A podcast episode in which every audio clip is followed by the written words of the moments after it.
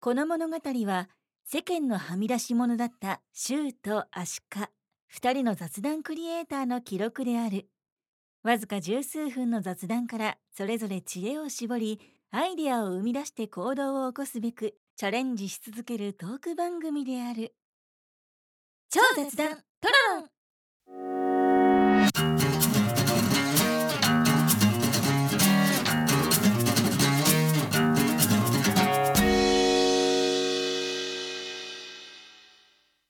はい、しゅうさん、こんにちは。 こん、どうしたこの、この始まり初めてなんだけど。昨日、節分、ね。あ、今日収録日が2月4日なんだけど、 2月4日だね。昨日節分で、うん。恵方巻き食べた全然、今年はね、うんいや、去年まではがっつりやってたの。うん、恵方巻きをわざわざう、ん、近くのスーパーで、うん。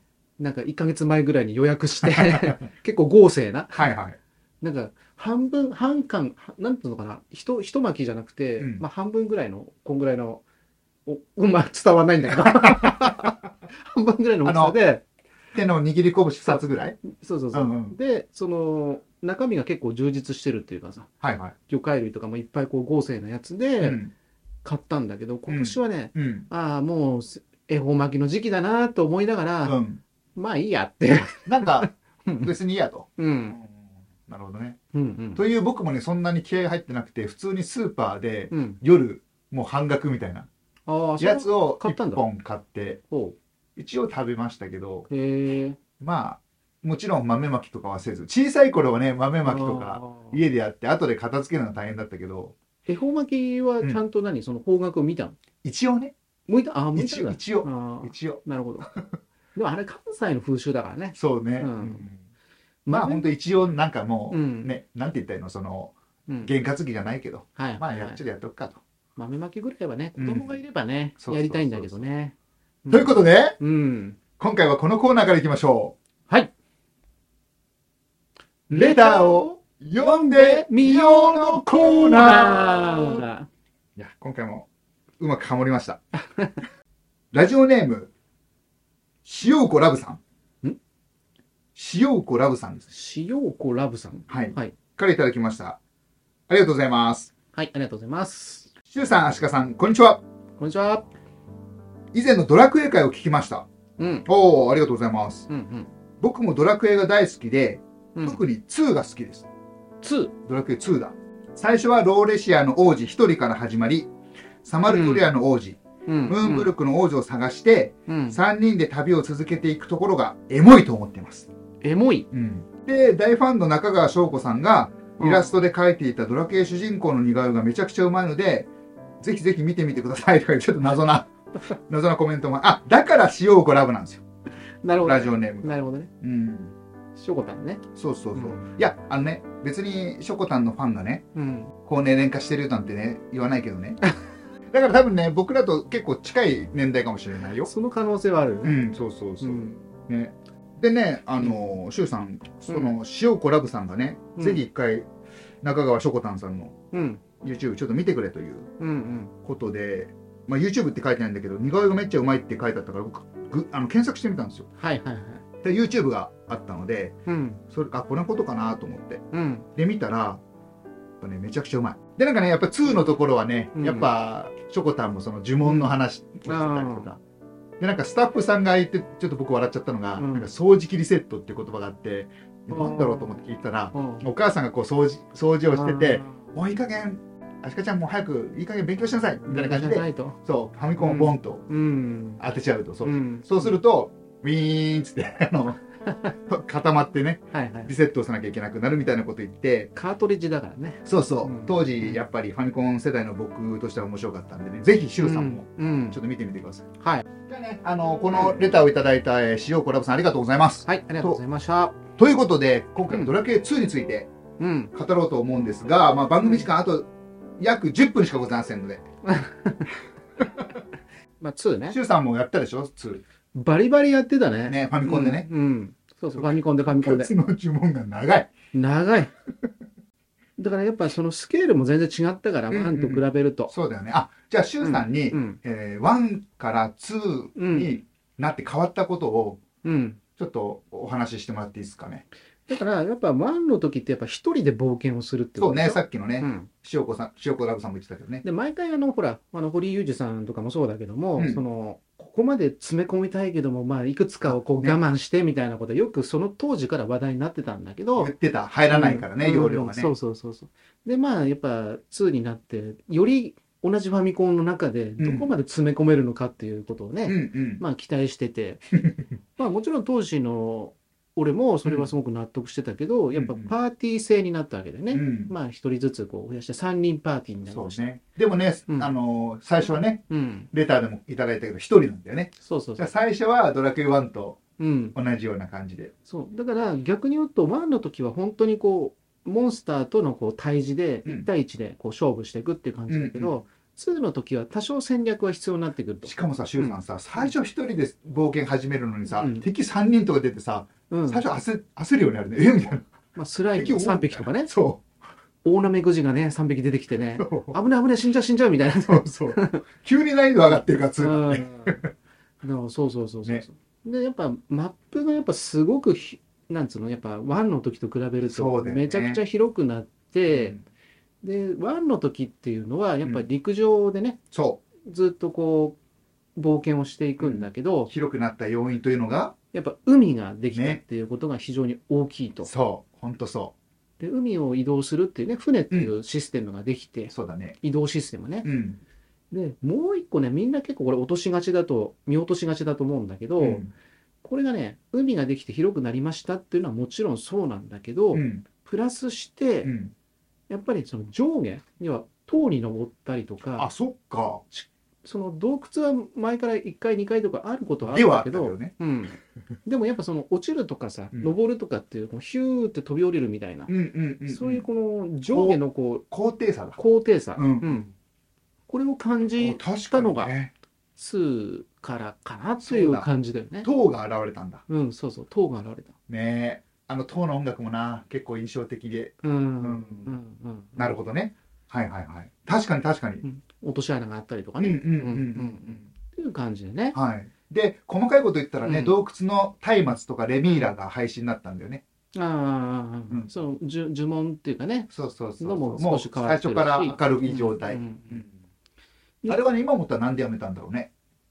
まあそうそううねん、容量が入らなかったのかもね。まあ、プラスしてやっぱ洞窟がやっぱこう長長期戦になる洞窟とか。かも結構増えたから、ああ。ずっと MP がずっと足りねなくなっちゃうそう足りなくなっちゃうとかっていうのもあるんじゃないかなと、うんこう MP 吸い取るやつもいたでしょなんかいたいたいたうんうんそこら辺もちょっとポイントになるかなとうん、なるほどね。であとやっぱそのモンスターの数がすごく増えたから、うん、結局呪文がうん、今まではその敵単体に対してそうだ。こうやるものがグループっていうね、グループとかうねん敵全体敵全体とかねに対してこうダメージを与えるようないや、周さん、うん僕ね、子供の頃、そのグループと敵全体の意味があんまりよく分かってなくて、うんまだ小学生ぐらいだったかな、うんだったから、うん要するにスライム3匹とかはうんグループでしょ。うんで、スライム3匹、オーナメク1匹だったら敵全体っはいはいはいていうことでしょ。そうそうそうそだから、ギラとかはスライム3匹にしか攻撃できなくて、オーナメク1には当たらないけど、イオだと全員に行くみたういなそうねそ。うでね2の時どうだったかちょっと明確には覚えてないけど、うん同じ、うんまあ、スライムならスライムでも、うん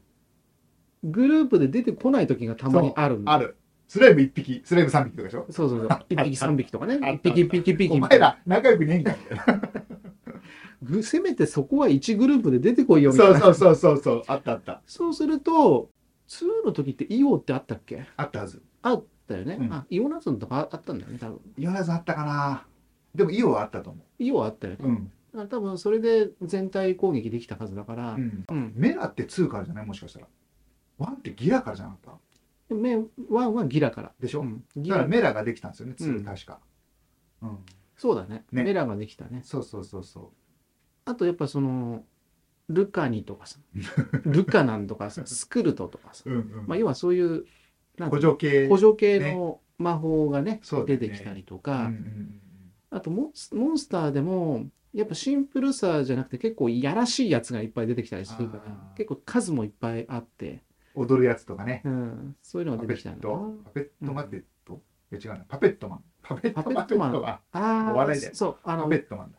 MP をもう吸い取吸い取られちゃうやつねそうそうそうう。ん、あれは不ちょっ思議とな踊りとかうねん。そうそうそうそう、うんでもう一つやっぱ大きく変わったところっていうのが、うん、やっぱりその遊び要素ミニゲームというかああ、懐かしい。あの福引き券とかねね、福引券ね、うん、あったあった、忘れてた。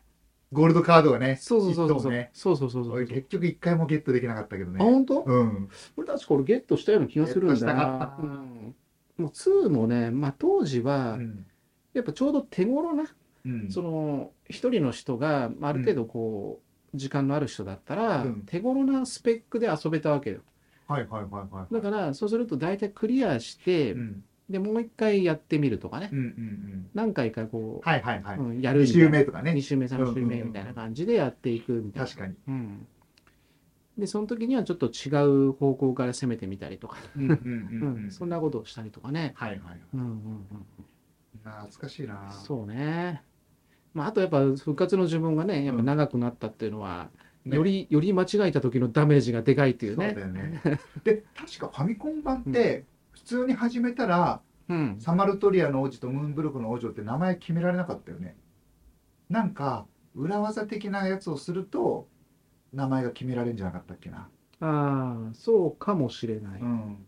ちょっと記憶が曖昧だけど。ただその名前は何パターンかからは一応選べることは選べるんだったっけそうそうそうだっけ自分でつけられたかどうかはちょっと分かんないけど、ん。何パターンそうだかにったっけあの変えられるのよ大体あの一発目は例えばムーンブルクはプリン姫から始まそるうんねだ。クけど、ッキーとかでしょ、サマルトリア。そうそうサマルトリアクッキーだったかななんか何パターンかパウロとかねうん。何そうなんだ。うん、何パターえンかあラるンダムじゃなくて。ランダムランダムあ、そう、変えられるっていうか、ランダムで変わるんでしょ。そうそううそうんうんうんうでん。それをそうそうそうそうまあいいですかいいえみたいな多分やるんだったんだあ、そうだったっけうもしくはランダムだったかちょっと細かいのちょっと覚えてないけど、うんもしかなんいくつかあのいいえとかってなんかできたような気もするんだよねちょっとそこは曖昧僕らの記憶がね、うんうん調べてから話さない僕らのいいところというかうん悪いところだけど、でもでも逆に言えばもうな、うん何2ってもう20 30年以上前の話でしょだってそうそうそうその記憶をここまで話せるっていうことのまあ方ねがすごいんではないかと、 あえてあんまり調べないで話そうっていうねそうそうそ僕うらのねそうそうねある意味緩くねうん話そう、まあ僕らのこう記憶力をこう試すうんうんうん うん場所にもうんうんしてるっていうところもあるけどねそうだねねうんだからやっぱそうねまあ裏技みたいなものもまあ当然1に比べれば増えたと思うしそうだよね、うんでねさっき話した呪文なんだけど、うん、復活の呪文何文字か忘れちゃったけど50文字ぐらいあるのかうな、ん、あったんじゃないで当時やっぱりそのブラウン管のねうん今の若い子たちはうんブラウン管って言われてもピンとこないかもしれないけどブラウン管のねうんうんテレビで、うんまあ解像度もそんな高くなくう、ん、ぬなのか目なのかあ歯なのかー歯なのか、はいはいはないん。かわかんないけどそれで書き間違えてうん。ダメになるっていうのを僕もね当時3回は絶対やったと思うんだけどしかもねレベル今でも忘れないのがレベル18の大東大に行く時に絶対間違え るの、なんで俺いつも大東大で間違えんだよっていつも毎回そこで間違えてもう一回やり直しみたいなでもさ、あの、なんつうの、3からはそうね、あの自動になっちゃったボけケのど人、ねうん、冒険の章。でも、その2までのうんメリットメリットっていうか、まあ、やっぱりこう、緊張感があるじゃなあいそっちかなるほどねあいや僕が思ったメリットはうん復活の呪文書き留めとけばうん好。きなとこでいくらでもやり直せるあ、まあ、それもあるし。冒険の書はねうん3つしかないうんかうらんうん。それもあるし、うんやっぱ、一回こうやるとやっぱめんどくさいからう、んやっぱこう、体勢をやっぱね、こうんう新しい塔に行くとかさ、洞窟に行くときってうん、ちょろちょろっと様子見に行って、これは強いなと思ったら、一旦戻るとかね、うん引くといううんうん勇気、うんうんうん、だからもう孫子の兵法書がね生かされた時点 とにかくちょっとつ盲信では面倒くさいあのそう復活の呪文を入れなきゃいけないケースが出てきちゃうから、そうね結構難易度高いからうん2は、う特にん、ファミコン版そうだね、うん特に、うん、中盤でも結構急にこうモンスター強くなったりとかそ、そのエリアの中ではちょっとダントツに強いううん、モンスターとかもいるからね、うんまあ、そういう意味で結構復活の呪文が長いっていうのがねそまうあ、ね良くも悪くもうんうん、まあそれは楽しめたんだからいいんだけどそうだよねね。うんあとむ前そのドラクエ1はうん地上にいると周りのその風景がこうぐるぐる回ってうん真ん中に敵が出てあー戦闘シーンが始まるとはいはいで洞窟は暗いから真っ暗とうんでも2になったら最初からもう真っ暗だからうんあもうこういう感じになったんだ、ああ、はいはいはい。なるほどねう。んうんうんうんうんうん。